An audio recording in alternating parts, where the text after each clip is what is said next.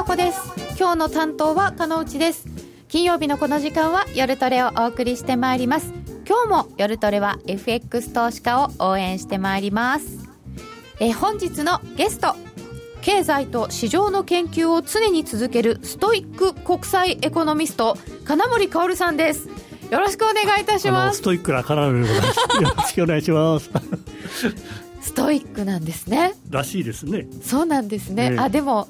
金森さんのノート見るとそんな気がするかもしれません。はい。だってびっしりですよ。いやいやいや全てを網羅っていう感じいやいやもっとすごいのがありますよ。え？こういうの。まあ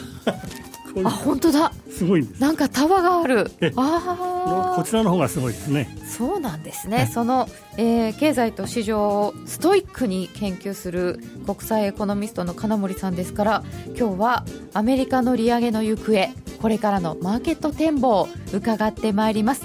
えー、さて今日はちょっとユーストリームの調子があまり良くないようです。で、えー、今復旧したようですけれども、えー、先行配信の部分がお送りできておりません。ごめんなさい、えー、今のところ復帰しているようでございます。ぜひご利用ください。今日もツイッターでいただきました。ご質問随時取り上げてまいります。皆様一緒に番組を進めてください。トレード戦略も一緒に練りましょう。それでは今夜も夜トレ進めてまいりましょう。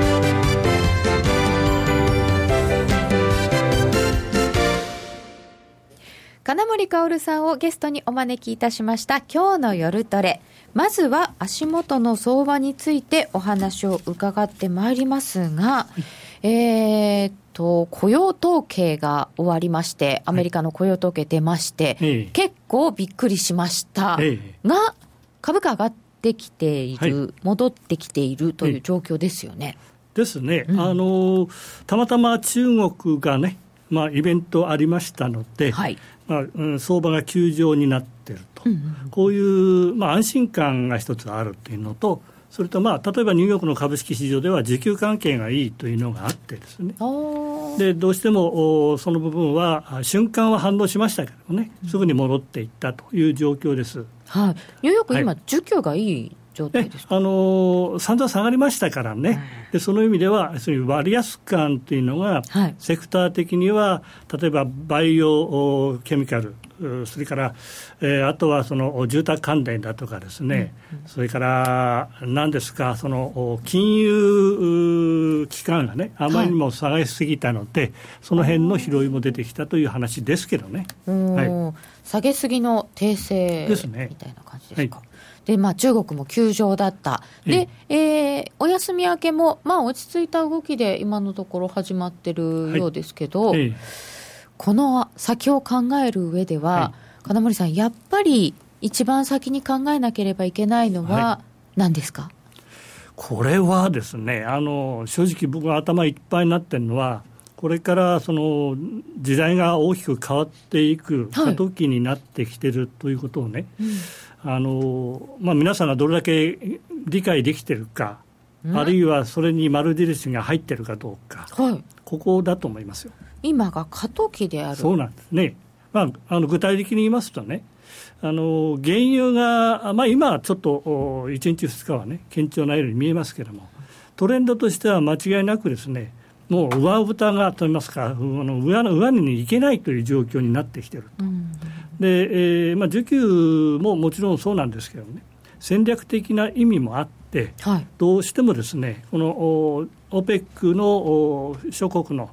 どの国を見ても、はい、どんなに財政が赤字になってもですね今の1日あたりの生産量を増やすという意向ははっきりしてますからね。そうなんですよね。そうなんですねでこれはあの、まあ、マスコミには出てきてませんけれども、まあ、アメリカでその各国の湾岸諸国の市長を呼んでですね会議やってるんですよ。まあ、1回目の会議はねうまくいかなくて代理ばっかり出たんですけどね。ええ2回目、8月の冒頭にやった時には、ちゃんと出ていってですね、はい、まあ、サウジのトップ、国王も出ていったと。えー、ああ、はい、言ってましたね。ですね。はい、で、そこで話された内容はね、おそらくこういうことだと思うんですよ。原油価格はもっと下がるだろうと。うん、だけれども、量でカバーすると。つまり購入する量でカバーするので、我慢してほしいというのがありますね。それともう一つ、これはあのちょっと今日の話とは関係ないんですけどね、はい、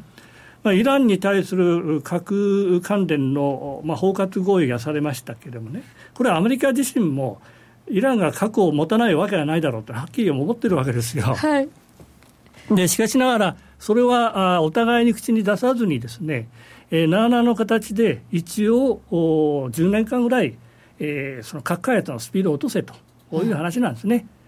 で、えー、そうすると当然困るのはですねイランで核を持って困るのはサウジ等のですね湾岸諸国なんですね。でそれを分かってますからアメリカはあの当然承知してると。でその時にはサウジに対してですね例えばですよ、はい、イスラエルから核の技術を提供しますということも十分考えられます。イスラエルは核持ってますからね。ということで、え実は他の国々もサウジに、えー、核の技術、あるいは核そのものをね、提供したいという、もう オファーがいってるわけですよ。で、まあ、そういう事情がなぜここで出てきたのかというのがポイントでしてね。で原油安ということは、まあ、裏側で、えー、回り回って金利が、世界的に金利が下がるんですよ、どんどん下がっていくんですね、はい、まあ、これはもう簡単な話、その原油が安くなるということは、まあ、国際商品がみんな安くなっていきます。うん、そうすると資源国ですね、でここの当然、財政も逼迫して、経済もうまくいかない、うん、こういうことになりますとね、どうしても景気を浮上するためには金利を下げざるを得ないだろうと。しかも折から、まあ、あのアメリカ、欧州、日本3か国合計で9兆5000億ドルというですねとんでもないそのワールドマネーが今、ばっこしてるわけですよ。ということは、当然、先進国は先進国で、ご存知の通り、欧州では、場合によっては5年ものの金利までマイナス金利になってきてるという状況ですよね。そうす、ね、ると、金利の最低という、最低取引っていうのはありますからね。はいあの毎日毎日画面見てますとね、面白いことがあのはっきり分かりましてね、アメリカの金利が下がると、欧州の金利も日本の金利もみんな下がっているんですよ。これは最低取引なんですね。でしたがって、まあ、先進、まあ、3つの国、地域が同じように QE やってますから、下がっていく、で新興国や資源国の金利も下がる、うん、それに追い打ちをかけるようにオイルが安くなると、新興国、資源国の金利の方がもっと下がっていくという、こういう状況になりますよね。もう循環しちゃいます、ね、そういうことですね。ということの先に何があるかということが、僕は新しい時代が始まる予感として持ってるわけですよ。うん。その先に何があるのかっていうお話をしちゃうと、そこまで行く前に、はい、まず足元を整理しなきゃいけないですかね。はい。はい、そして3局がみんな利下げをしてきましたと。で、アメリカが最初に抜け出すでしょうと言われてました。そうですね。イエレンさんも一応年内利上げって言ってました。できますか？まあ、できないと思いますね。できないですか？できあのやろうと思ってもやらせないと思うんですね、周りが。でまあ、それだけあの今の環境というのは、うんまあ、明らかにその新興国の、あるいは資源国の景気動向が、早くもアメリカの8月以降のですね、特に雇用のところに出始めてきてますんでね。そうですよね。ええですから雇用が今回、単発的に悪かっただけなんじゃないのという言い方してる方いらっしゃいますけれども、うんうんうん、どうも違うんですね。違いますか、はい、これはもうあの、実はあの民間の263業種対象にしましたね、雇用 DI ってなんですよ。雇用 DI、はい、でこれはあの前の月から雇用が増えたかどうかというね、まあ、一つは心理的なあのアンケートなんですね、うん、でこれを集大成したあの数字が出ましてね、はい、9月は52.9という数字が出たんですが、はい、これは実は2010年の10、11月あたり以来の低水準になってきてるんですね。であの特に製造業の雇用 DI というのがですねもう50、まあ、何でもそれですが50割っちゃうとまずいんですね。ここ節目ですね、いいか悪いかの。この製造業の雇用 DI が9月44.4と、うんまあ、8月も39.4でしたから、9月、8月、9月と両方とも50割ってきてるんですよ。ははということはですね、最初はね、まさかアメリカの製造業のところまでは、まだ新興国から影響ないだろうと思ったんですけど、早くも出てきてる。でしかも8月のね、今回の雇用者数が下の方に修正されましたよね。されました。そうですね。あれ珍しいんですね。8月は普通は。修正で上がる。情報修正されるものそうですね、大体7万人くらい情報修正されるんですよ。それが逆ですからね。それはちょっとびっくりですね。びっくりです。で、これが一つありましてね、あともう一つ、すごく気になってるのがあるんですよ。これが、まあ、8月まではね、まあ、まあまあだなと思ってた、あの賃金ですよね、はいはい、これあの、9月の総合賃金上昇率っていうのは、これまた新しいデータではなくて、本当は前からあったんですけどね、これあの、雇用者数ですね、はい、それから週間の平均労働時間、うん、それから時間当たり賃金の伸び率ですね、でこれをですね算定しまして、あの配分的にその合計したあの数字があるんですよ。そうすると、その前月比というのは毎回毎回出てましてね、はい、でもう一度言いますと、9月の総賃金上昇率というデータがあります。はいこれ5月以降見ますとね、前月比でいきますよ、5月プラス0.4、6月プラス0.2、7月プラス0.7、8月プラス0.5%、今回、マイナス0.2%と、2013年12月以来のマイナスに出ちゃったんですよ。ということはどういうことかと言いますとですね、いよいよ賃金にもイエローランプがついちゃったということになりますよね。なかなか賃金が上がらないって言って利上げを伸ばしてきて、はい、とうとう上がらないどころかマイナスになってしまった。そうなんですよ。あのイエレンさんはこういう言い方してます、どうせ失業率が、うん、あの理論値である5%まで近づいてきたんだから、ま、うん、もなく、えー、この賃金の方に跳ね返っていくと、うんうん、つまり雇用したいんだけども人がいない、そしたら賃金上げますわって話ですよね。普通そうなんですね、ね、普通はそうなんですね。ところが真逆に走り始めてるこれがでした。はあ、えこれなぜかということですね。はあ、でこれがいわゆる、まあ、あの製造業のところはいわばそんなにそのスキルを持ってない方でもいけるんですけれどもね、本当ならば、それがその製造業でそのスキルをその上回る生産性の向上をですねアメリカが少しずつやってきたもんですからそこにはまらない方々が出てきていると。いうのは一つあります。これは一つはっきりしてる。それともう一つ心理的、これはあのあの ISM ってやつですけどね、はい、心理的にどうもおかしいと、各製造業が思い始めた、これ、輸出がうまくいかなくなるんじゃないか、うん、今のうちに雇用の整理をしておかないといけないという。これが出てきてるんですね。先行きの不安感が出てきちゃったので、はい、雇うとか賃金上げるとかはしないですよね、はい、そういうことですね、これが出てきたんですよ。でこれをイエレンさんはどう重く捉えてるか軽く捉えてるか知りませんけれども、まずもってその雇用と物価に責任を持つ FRB が雇用バッテン印になりそうだよという話が出てきてましたね。それからインフレ率の方もね、あのインフレはまあおそらく失業率が4%に入ると、雇用、賃金が上がるから、賃金上がればインフレ率も上がるわと。こういうおけが儲かる式で見てるのが普通は FRB なんですけどね、それがこけてきましたから、当然、今のその物価上昇率を見ましてね、一番いいところのまあ、コアあその PC デフレーターっていうね、はい、えー、個人消費支出のデフレーター。FRB が一番注目そうですね一番注目している、はい、ここで、まあ、あの前年比で大体1.8%ぐらいありますけれどもね、うん、これは全然それ以上いかないんですよ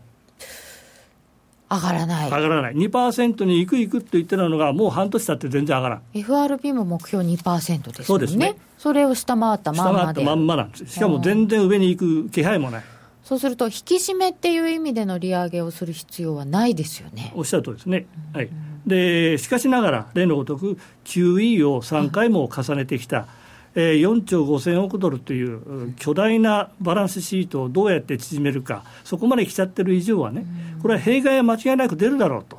景気が良くなってきて、仮にその余計なそのアクションを起こしてですよ、不動産投資に走ってみたり、あるいはあとんでもない社債、一番そのブービー賞である社債のところに手を出してみたり、こういうことになると、またバブルになっちゃうと、うん、これを恐れてるもんですからね、どうしても今の段階で、しかも、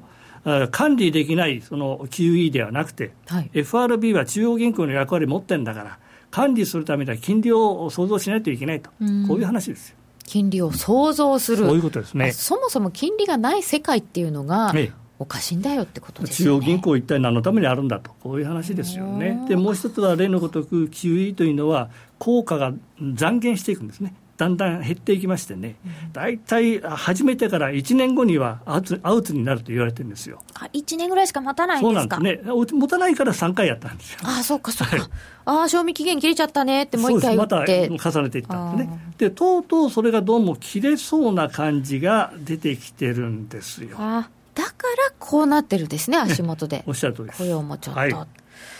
じゃあ QE4 なんていう話も一部で聞かれてるみたいですけれども、はい、そんな可能性は、あの今の段階ではまだ数少ないですよね。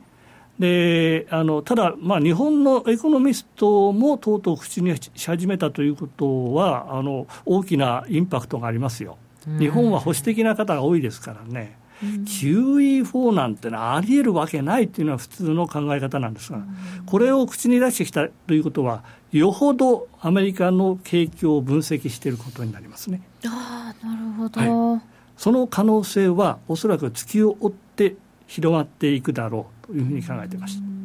金森さんは、年内できないというお話ですけれど、はい、そうすると、来年いつ頃に利上げがある、あるいはないあのまあ、月を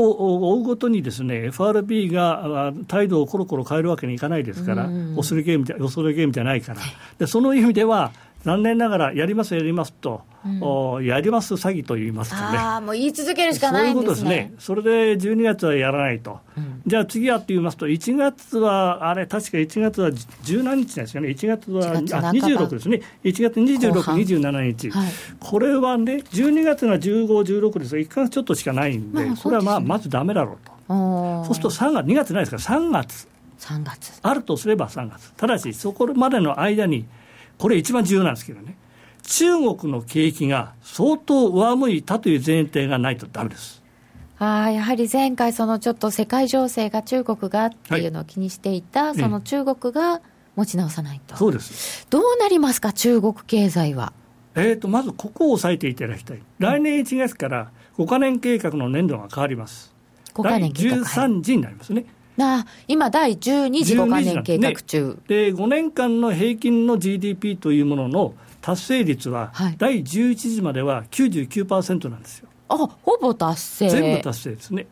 したがって今回もね、おそらく5年間の平均で取ったら、7%クリアできますよ。あ平均でいけば7%、はい、そういうことですね。はい、で絶対クリアするようにまあ、あと3か月ぐらいしかありませんけどね、持っていくのは普通のどの政府もやることですよね。そうでしょうね、ね特に中国ですもんね。そういうことですね。そうすると、まあ、答えが見えてきたなというのは、今10月ですから、はい、おそらく10、11、12、相当頑張りリズムでやるだろうと。中国は。はい。ですから、例えば最後のね、3か月の、まあ、四半期といいますかね、はい、えー、ここだけは少なくとも相当頑張るだろうと、10、12月ですよ。この10、12月期は、じゃあ、はい、なんですかね、政策対応ですか？はい、そうですね。したがって、それだけを捉えれば、例えば周りもあって、日本の株式だとかいうところの影響っていうのはね、相当良くなるだろうというふうには考えられますよね。中国が最後の頑張り、はい、ええなんか宿題、はい、いきなり最後の1週間でやるみたいですけど、ええ、そういう状況にあるので、はい、その分、指標なんかも良くなると、はい、日本株なんかもちょっと交換する。あのその側面だけ捉えればですよ、他いろいろありますからね、ね、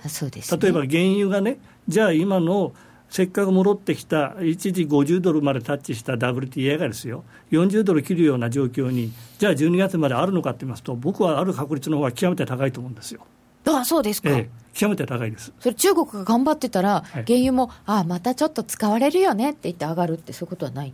うん、あのその可能性はもちろんあるんですけどね、それ以上にはっきりとした事実があるんですよ。これは11月渡し、アメリカにお渡しする契約の価格を下げまして、はい、日本を含めてアジアに対する契約価格も下げました。しかも、アジアとの契約価格は、大体バレルあたり2ドル近く下がってるんですよ。あそうはい、でアメリカ向けはあ 30, 30セントかな、大したことないんですけどね。アジア向けはものすごい下げてるんですよ。そうなんですね、ということのね、事実があったということを、実は過去に何回も僕あの調べてましてね、そのあと1か月ぐらい経ってから、市場がどーんと下がったんですよ。あの一番最初の大幅安の時は、はい、アメリカ向けの輸出価格が下げられてたって言ってびっくりしました。そうですね。そうでした。はい、それがまた来ている。また来てるんですよ。ですから、ロシアがですねシリアに対しての IS に対してね、はい、ミサイル何十発飛ばしたとかっていう話でね、いや、これは中東からのオイルの供給が危ないなんて、なんかつけて、取ってつけたような話ありますけどね、そんなの全然関係ないですよ。ないんですね。また関係ないですね。え、じゃあ11月ぐらいにまたちょっと原油はいや、あの、今月からあのおかしくなってくると思います。ですから、あのまあ、ロングもね、あの、はい、IMM の特性のロングも相当減らしてますからね、ショートが、まあ、あのあロングね、ショートですね、ショートも減らしてるんですけどもね、あポジションは？ええ、ショートを減らしてて、でロングも減らしたと。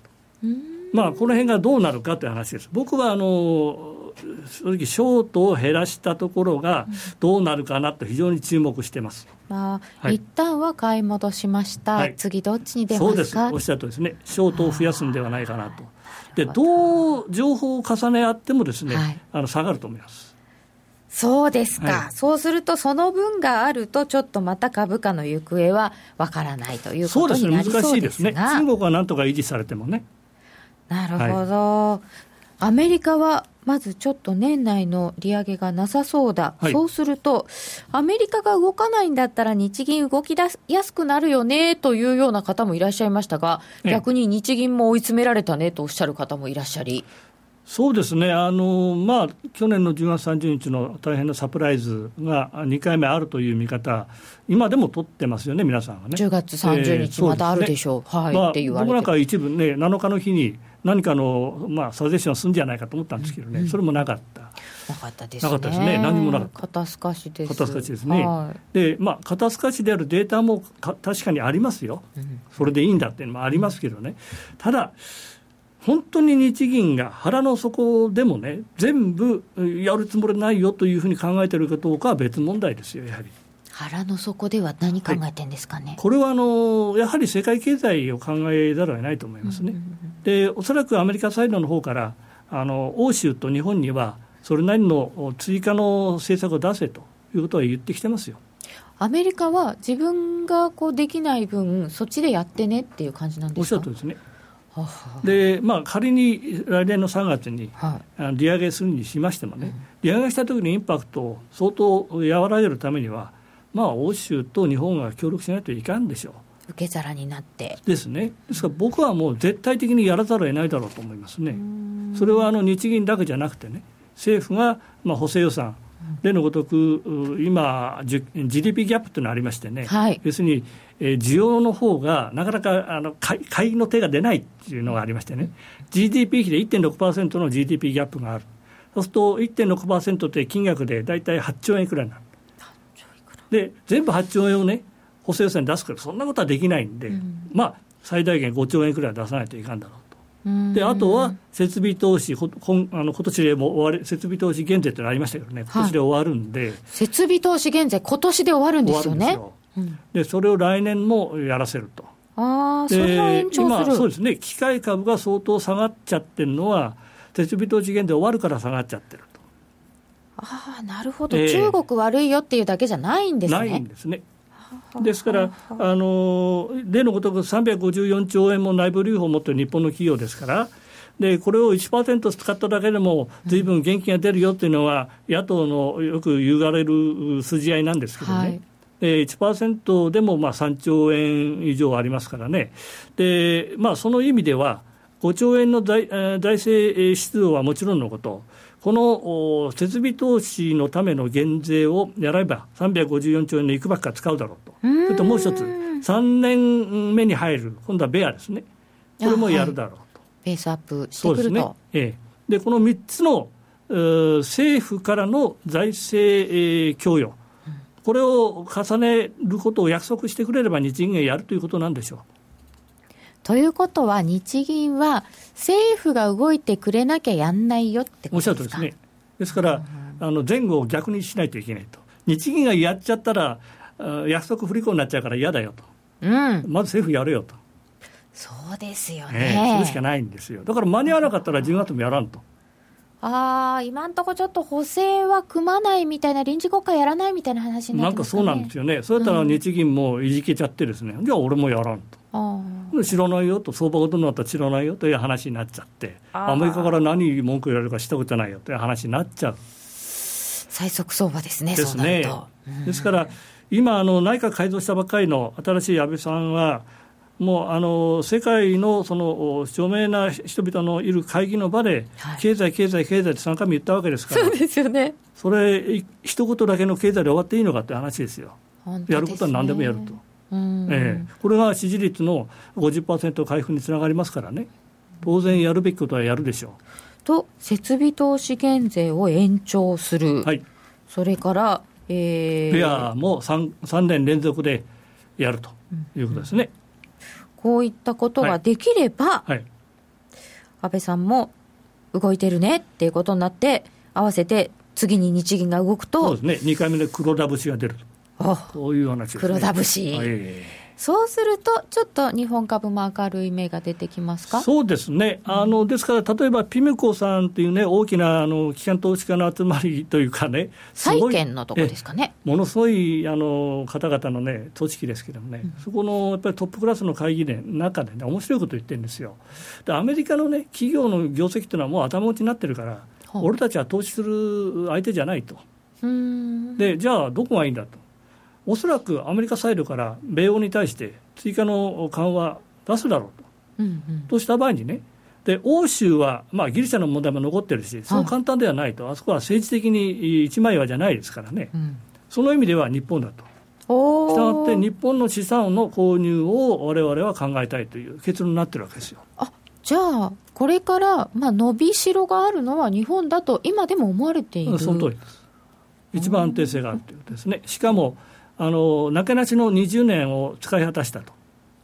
例の。本当ですよね。そういうことなんですよね。したがって日本はね、さすがに、実は来年、またあのデフレが強まる、深まる可能性が強いんですよ。来年ですか、ええ。先ほどの冒頭に申し上げました、低金利、低金利っていうのありますよね、はい。はい、これがさらに深まっていく可能性大なんで、うん、どうしてもじゃあ日本も引きずり込まれそうなんです、どう日本はだけは引きずり込まれないというふうに考えています。世界的に低金利だけど、はい、日本はこれ以上はデフレがまた進行するような状況はないだろうと、こんなこと言うけど、物価上昇がマイナスになってきてるじゃないかとありますけどね、であれもね、あのまあ、またあのプラスになる、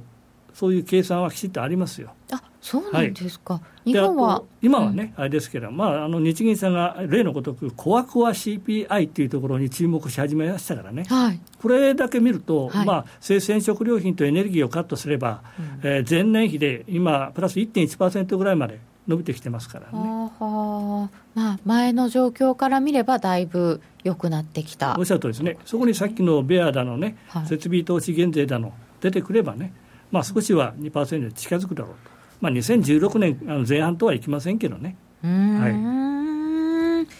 い。えー、ただ、今のお話もあった金利、世界的に低いデフレっぽいということなんですけど、はい。は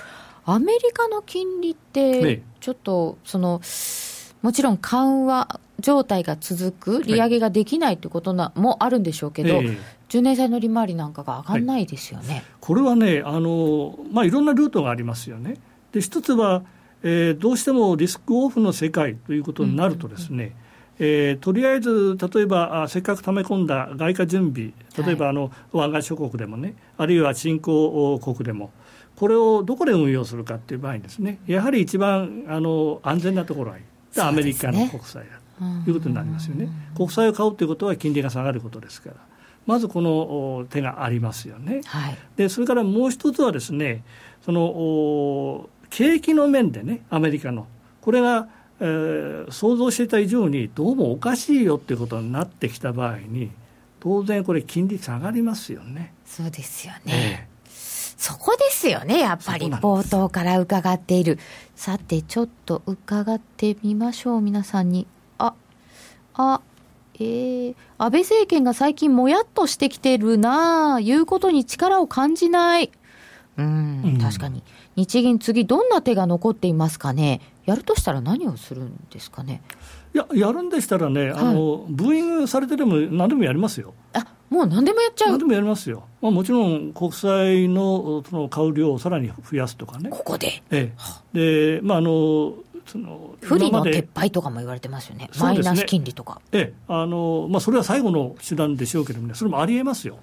ありえます。だってアメリカだってね、とうとうあのマイナス金利にしろっていう方がメンバーの中に、FOMC のメンバーの中に出てきたわけですから。ああそうですか、えー、アメリカでさえ。アメリカでさえ、ですから日本だって検討してますよね。でそれもあるし、ETF の増額、あるいはリートの増額、なんでもやりますよ。でそれエコノミストはブーイングしますよね、うん、こんなんやったら、その池の中のね、クジラが泳ぐようなもんだっていうぐらいなもんでね、もうめちゃめちゃになるよと、はい、それでもやることはやりますよ。あそうですか、政府がやって、まあ、動くと心さえ決めちゃえば。そうですね。えっとアメリカが来年の1月とかに3月、1月、12月、1月に利上げをするとしても、また寒波、寒波っていう時期か、あ寒くてね、指標が悪かった、はいはい、いっそ利上げして、米国は大丈夫だよーんと言ってみるとか。うん。いやあの現実はですね、6月の段階で利上げする構えだったんですよ、もう本当に、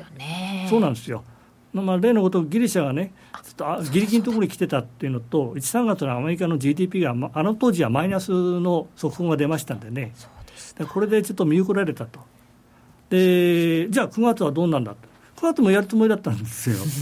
でそれがね、その中国というね、あるいは新興国を中心とした金融の不安定が出てきちゃったっていうのが、まあ、一応理屈になってますけどね、で本当のところはね、僕はオイルがね、戻るはずだったというふうに考えてるんじゃなかったかなと、イエレンさんはね、それは全戻るどころか、まあ、月の平均でいけばね、もう40ドル台前半になってますからね、これはおかしいと。ですから、原油が戻ってですよ、でドル高が一応修正すると、こういう大前提があったんですよ、月を追うごとに。それが狂っちゃった。ええ、狂っちゃって。えーと、一つ、TPP は影響するのかな？といただいてます。日本経済にとっては今回の TPP どうですか、はい、あのまあ、正直言いまして、日本経済の構造改革に即つながりますからね、うん、でその意味ではもう日本には万歳ですよね、非常にいいです。プラスと？え当然ですね、まあ、ただあの、例えば実効性という意味で、つまりどこからスタートするのかと言いますとね、で全加盟国がね、批准、議会批准終わるのが、まあ、早くて来年の秋ですから。1年かかりますね。そうですね。で、それを前倒しでね、やっていただける国がどのぐらい出てくるかですよ。うん現実やってみようって言うんでね、それだったら、まあ、あの実際に始まりますから、相当効果は出てくるはずですよ。で今、全体像がまだつかまれてないんですよ。そうですね、漏れてませんでしたからね、今まで。よよくわかんない、わからないんですよ、うん、これが分かるのがね、あと2、3か月かかります。いやそうなんですね。ええ。今日もなんか新聞見て、ああ、部品15年かかるのかとか思ってしまいました。そうなんですよ、あれね、いちいち発表するときに、全部の了解を得ないといけないんですよ、こういうふうに発表していいか。で、いや、だめだと。そんなこと言ってねえから。で、またそれでまあ揉めたりして、発表自体がね、どうもその、急にはいけないんですよ。普通だったらね、あの条約だったら、条約全部出ますよね、新聞に、はいはい、全然出てないでしょ。そうですね、ね、あれはもちろん批准してないから出出れないというのもあるんですけどね大筋って言われたって、何がどこまで大筋なのか。それが全くわからない、したがってわれわれもプラスなのかマイナスなのかさっぱりわからない。ただ言えることはね、はい、中国が入れないような非常に厳しい、あの壁も作ってありますからね。でその意味ではあの対中国戦略であることは間違いありませんね。あそうですね、オバマさんもなんか言ってましたよね。そうなんですよ。で、ざまみろというところまでは言えませんけれども、あなたたちが南シナ海でやってる代わりに、われわれはそれに対抗して、すごいものを作りましたよと、こういうことですよね。ちょっとそういった政治的意味合いもあるんですね。さて、時間がだいぶなくなってきたので、はい、一言、ニューヨーク株価の先行きはどうでしょうか？はい、これは正直言いまして、厳しいものあります。はいニューヨークの写真相場として日本もね、じゃあ悪いのかっていう、まあ、これはちょっと違う時代に入ってくるんじゃないかと思いますよ。あそうですか、はい、あのまあ、よく数字が似てますでしょ、今、そうなんですよね。円ですけどね、えー、ね1万7000ドル、こっち1万7000円とかね、よく似てますけどね、うん、どうもそれが乖離してくるような気がしてしょうがないですね。例えば、アメリカのニューヨークダウが1万7000ドルと、日本が2万1000円とかね、そういうのは十分あると思いますね。であのアメリカサイドの方はですね非常に気になっているのがあのダウ輸送株輸送株指数そうですね、輸送株指数ってありましてね、でこれがあのニューヨークのダウは上がっていってたんですけども、はい、その前の段階で、えー、もうあの下がり始めてたというのがありましてですね、これ、先行指標って言われますよね。そうですね。あのですから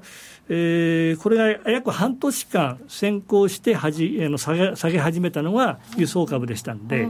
でこれがある条件を今、満たしたんですよ。ある条件を満たしたっていうのは、このダイバージェンダイバージェンスっていう言葉があるんですけどね。あえーと、逆光現象、ねええ、あの弱気ダイバージェンスっていうね、あの大きなあ節目にななるんですよ。で、これが今までどういう時にあったかと言いますとですね、はい、これはあの例のごとくブラックマンデー、それからあ IT バブルの崩壊の時それからもう一つは住宅バブル崩壊でのリーマンショックの時ですよね。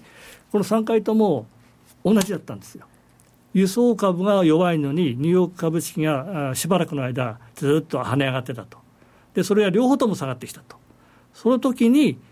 大きな下落になるよという一つのシグナルがありますね。足元は戻っていますが、まだまだちょっとニューヨークダウの方は気をつけた方がそうですねあのニューヨークダウだめだから日本の株だめだっていうんじゃないですよ。はい、はい、日本株はまた日本株。日本株はむしろ僕はあのちょっと違う時代に入ってきたなっていう気がします。あそうだ、はい、ちょっと違う時代、世界はどんな新しい時代になるのでしょうか、はい、これはもう一言でよく IoT とか IOE とか言われる第4次産業革命のことですね。でこれでがらっとあの権力まで変わっていくというね権力構造まで変わっていくという、エネルギー中心の権力権力構造政官財の権力構造が民間中心の権力構造に変わっていくという。はあ、本当に新しい世界になりそうですね、そ、ねええ、そのお話はまた詳しく機会があったら。伺いたいと思います、はい、本日のお話国際エコノミスト金森薫さんでした。どうもありがとうございました。ありがとうございました。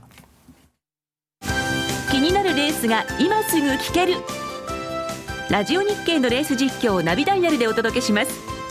開催日のレースはライブで3ヶ月前までのレースは録音でいつでも聞けます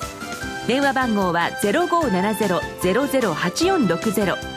0570-008460 0570を走ろうと覚えてください。情報量無料かかるのは通話料のみ。ガイダンスに従ってご利用ください。競馬中継が聞けるラジオ日経のテレドームサービス。東日本の第一放送は0180-99-3841、99-3841。西日本の第二放送は0180-99-3842、99-3842。情報量無料、通話料だけでお聞きいただけます。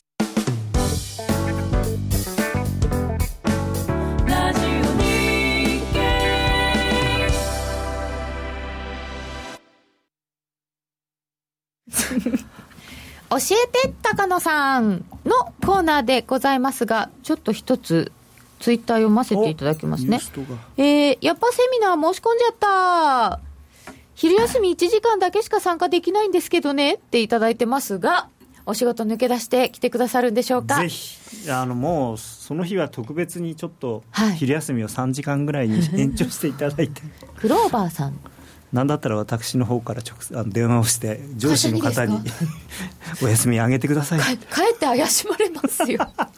えー、セミナーのお知らせさせていただきます。FX プライム by GMO からの愛媛セミナーのお知らせです。11月14日土曜日に愛媛の松山にて FX プライム by GMO のセミナーが開催されます。講師は本日ご出演の高野康則さん、はいそして先週来てくださいました柳沢博さん、そして司会、私、金内が伺います。どんなセミナーになりますか？はい、えー、まあ最初に私えー、私か柳沢かどちらかが、はい、まず柳沢はファンダメンタルズ、私はテクニカルの話をさせていただいて、で第3部がですね、えー、2人で、まあ、あのバトルをすると。高野さん、柳沢さんのあの雇用統計の夜のバトルが生で見られるというわけですね、まあ、あの鹿野さん次第で、鹿野さんがどういうふうにナビゲートしてくださるかによって、ヒートアップするか、和やかに終わるか。ヒートアップしますすると思います。それはね、やっぱりね、はい、バトったら煽るよね。あのあんまりね月曜日からの会社生活に支障がないというふうにしておいてください。まあお二人のあのいつもの楽しいお話がお聞きいただけるかと思いますので、えー、セミナーのお申し込み詳細は FX プライム by GMO のセミナー欄をご覧ください。夜トレの番組サイトのブログからもリンクを貼っております。11月14日土曜日、愛媛松山です。さて、それでは夜トレガールズ FX デモダービーの様子を伺ってみたいと思います。はい。今日、ノーディーがちょっとお休みなので、ノーディーの結果から、リサちゃん教えてくれますか？はい。じゃあ、私の方から読ませていただきます。はい。送られてきました。はい。先週末の雇用統計後、119円台で難品しながら作ったポジション、平均119.50前後が120円120円台で決済できて、一時530万ほどに減った時価評価総額が630万ほどになりました。すごーい。今週は追加緩和期待が外れる、または FOMC 議事録の公表で年内利上げ見送り示唆で円高を期待してショート戦略。結局どれもあまり動かずロスカットで621万910円が残高、プラス120万円くらいです。おー、すごい頑張ってますね。すごい。まあ、あの、難品してポジションを作るのはあまりお勧めできないですが、はい。はい、雇用統計後、ちょっと難品したということですが、はいえー、一旦減ったけれども、500万円がスタートなので、プラスは維持していて、そこから評価がまた上がった、評価額上がった、で、120万プラスと。すごいですよ、だって、200え？だって2週間ですよね、2週間で500万円が620万円、うん、になってますいや大変だ。ね、こういうことができるんですよ、ノーディー戦略は、このところずっとあの細かい幅だということで、下買って上売ってやってきたんですよね、そうそんなにね、バカみたいにあのレバレッジ効かせてるわけじゃないんですよね、うん、ただあの、結構手数が多いんで。はははい。でも、なんて言うんですか、そんなに天才的なことを発明したわけでもなく、そうですね、すごく真面目にやってた。っていう感じでした。嬉しいです先生としては、はい、はい、では、りさちゃんとゆきなちゃんの成績も今週の状況を教えてください。どっちから？どちら 順番的にハーゲンダッツ指数で また本日もお送りしていきたいと思います、はい、ハーゲンダッツは3万1500個くらいの。もうよくわかんない。難しくなど何をやってました？ずっとポンドとポンド円で。ポンドガールだったんだ、取引していて今プラス90万円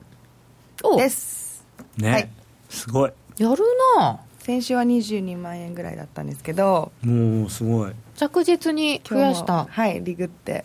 えポンド円を買って回してた感じですか、はいうん、ちょっとずつやってました。じわじわ上げてますよねポンド円ね。そうですね。はい、うん、リスク先行ってやつですね、はい、おおこの先もそんな戦略で良さそうですか？あのまあ、細かい動きは、ね、いろいろあると思いますけれども、あのまあ後でお話しますけど、まあ、しばらくはリスク先行でいいのかなと思いますね。はい、では、りさちゃんはどうでしたでしょうか？はい私、先週、マイナス11万円ぐらいだったんですけど、えっ、ー、と、今は、真っ赤っかじゃなくて、真っ白けっけ真っ白けっけになっちゃったんですよね。なんですけど、えっ、ー、と、今は500、33万7千円なので45万円ぐらいもかった。はいそれぐらいすごい。ちょっとプラスにできたかなと思ってます。いやいやいやあのそれねなんとなく今この場にいると、はい、なんかあこれしかっていう気がするかもしれないけれども、うん、1週間で500万円で445万円儲かるってとてつもない利回りね、そうだよ。声が裏返っちゃって 10%, 10弱でしょ？銀行に入れてたら0.03%とかしか利息つかないんだよ。1, 1年でね。そうそうそうですよね。あそうだ、でも年にしたらその50倍ですからね、うん、まあそのまあずっとうまくいくわけはないんだけれども、まあ、でもねすごいことですよ。もうなんなんで今期のガールズはこんなにすごいんだろうって。しかもなんか2人とも性格が違うというかやり方違いそうなんだけどね。意外と。違うのかな？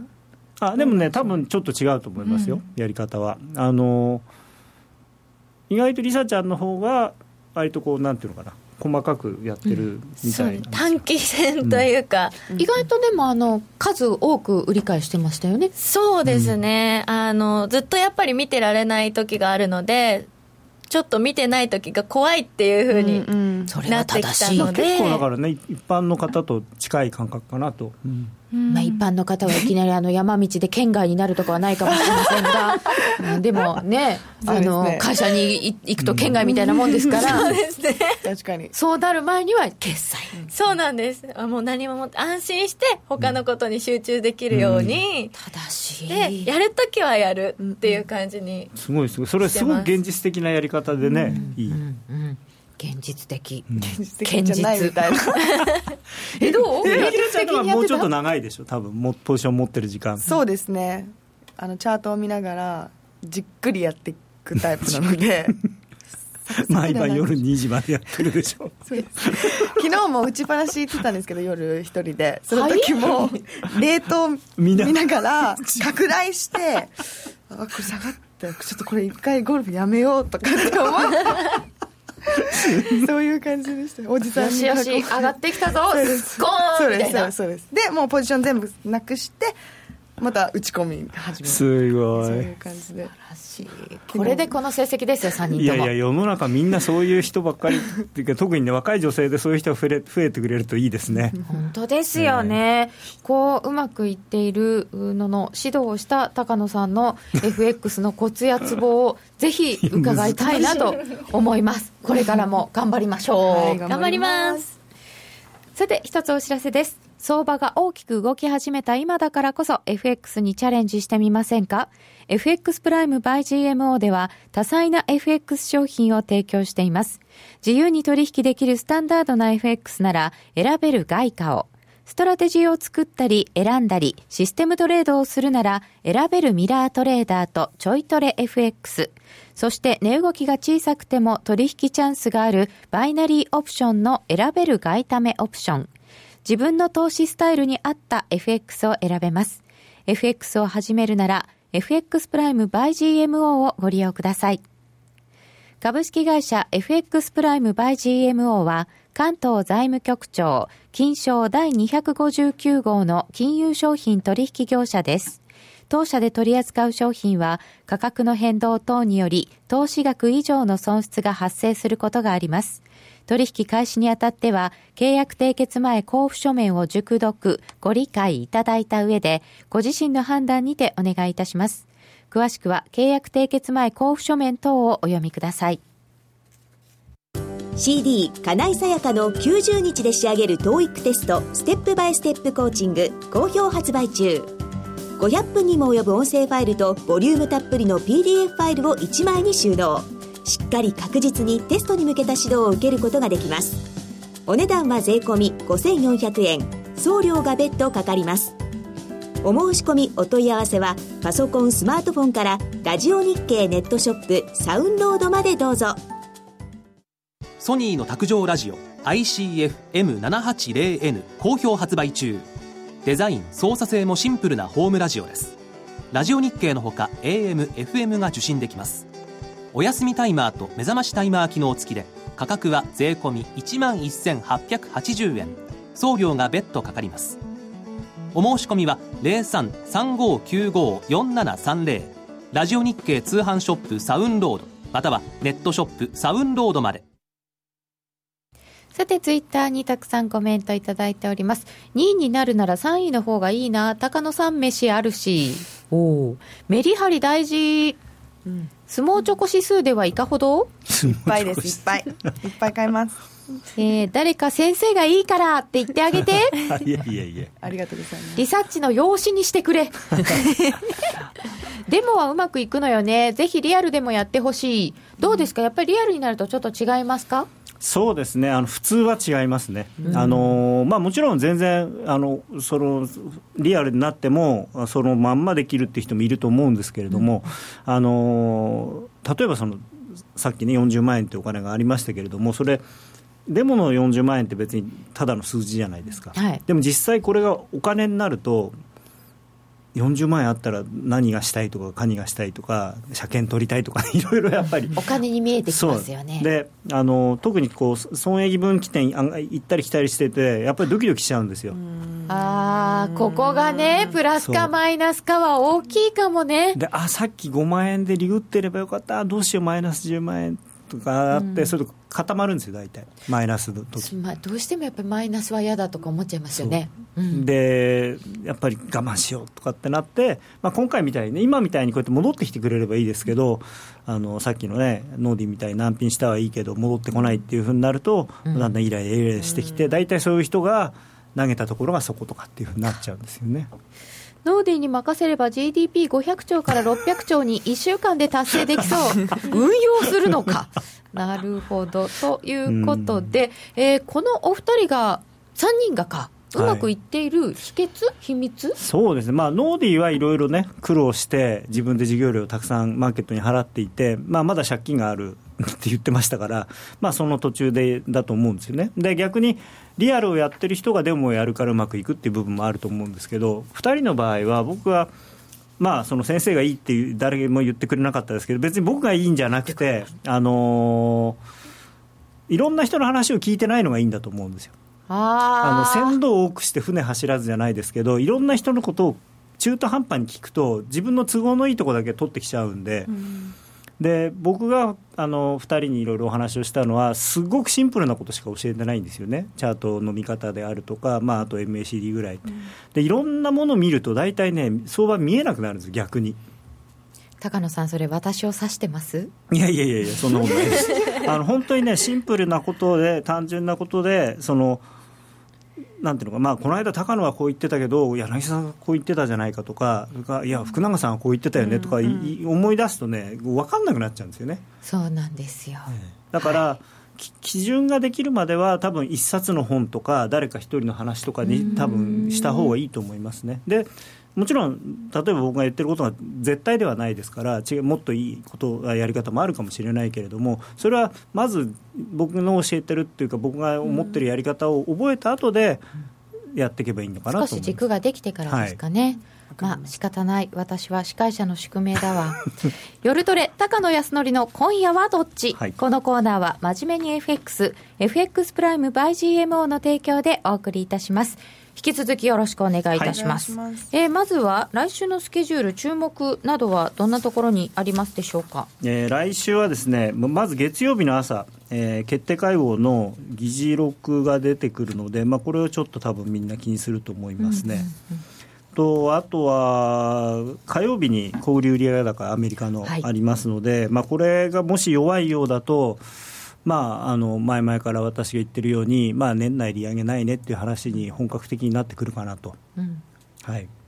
小売りまで悪化してしまうと。そうですね、まあ、それに伴って、その後のニューヨークとかフィラデルフィアの連銀の景況指数とかもありますし、ミシガンもあるので。製造業はよくないんですよね。そうですね、まあ、でも製造業よくならないとなかなか、うん、で実はですね、はい、あの今週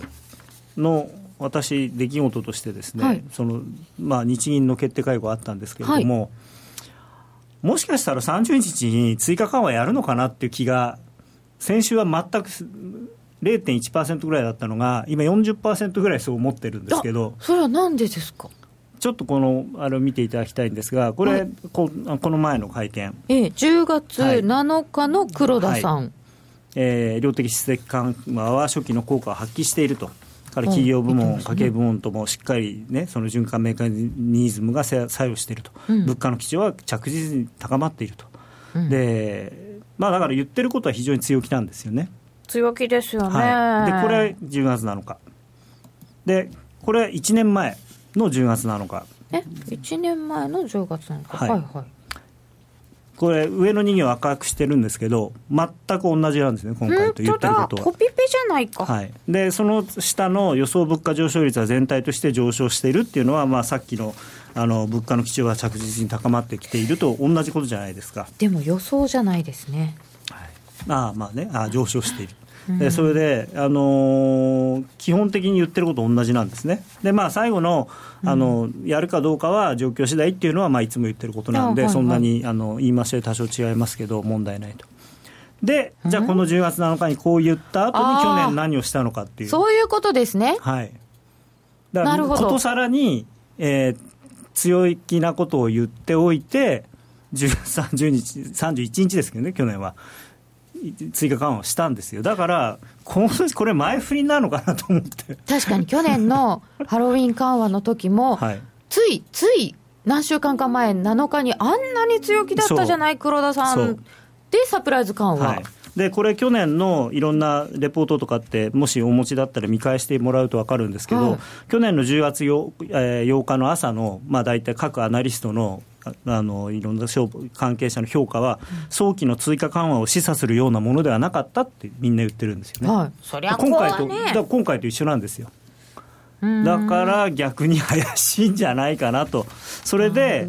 まあ、実際、去年の3月あ10月31日には、えー、原油価格の下落などでデフレマインドのがの転換が遅延するリスクもあるとか、えー、リスクの顕在化を未然に防ぐた防ぐためにやりましたと。で、あとデフレ脱却に向けた日本銀行の揺るぎない決意を改めて表明するっていうような理由で、追加緩和をしたんですよね。これ今年も同じ理由で、はい、同じことをしても全く不思議はないのかなと。理由はね、ありますもんね、そう原油価格も下落してますね、当時よりも。あの今ちょっと戻っていますけど。じゃあ今年も10月末緩和あるかもしれないということを踏まえて、はい、高野さん来週はどっち？今夜はどっち？うん、みんながそれに気が付くとじわっと円安になるんじゃないかなと、うん、ただみんながそれに気が付くかどうかは分からないですけれども、ちょっと私あの妙に今まで絶対ないと思ってた分あれもしかしたらやるんじゃないかってずっとこう両方見比べててそういう気がしたんですよね。じわっとって今なんかその狭いレンジじゃないですか、はい、ドル円は。これをじゃあ少しずつ下離れする感じですか？まあ1円の半ばをね完全に抜けてくれればあ、の面白いんですけどまあそこまではいかないのかなだから120円が今度レンジの底になるんじゃない、はい、なってくれないかなと。そのぐらいの感じですかね。ちょっと上にずれるだけ、うん、あでもそうすると年末にかけてもう少し円安の目が出ます、まあ、ただアメリカが利上げしないんで日本の追加緩和だけでどこまで上がれるのかっていうことを考えるとあって123円ぐらい。かなとあって123円ぐらい、はい、あえーと、ユーロはどうですか？ユーロはね、ちょっと戻ってきちゃってるんで、うん、うんでもまだ底打ち宣言は早いのかなと思ってるんですけど、うん。まあ、あのその僕の言う底打ち宣言っていうのは、だから本当に向こう何年間の話なので、そうですよね、はい、高野さんのユーロ底打ち宣言は重いでしょう。まあ、あの8月の高値抜けてきたらちょっと本物かもしれないですけれどもね。8月高値。1.17台ですね。はい、ここですか、まあ、なかなかそこまではねまだちょっと距離がありますよね。今夜はどうしますか？今夜はどうしましょうね。今夜今どうなってるんだろう。一応ドラギさんが。喋ったりしてるわけですが今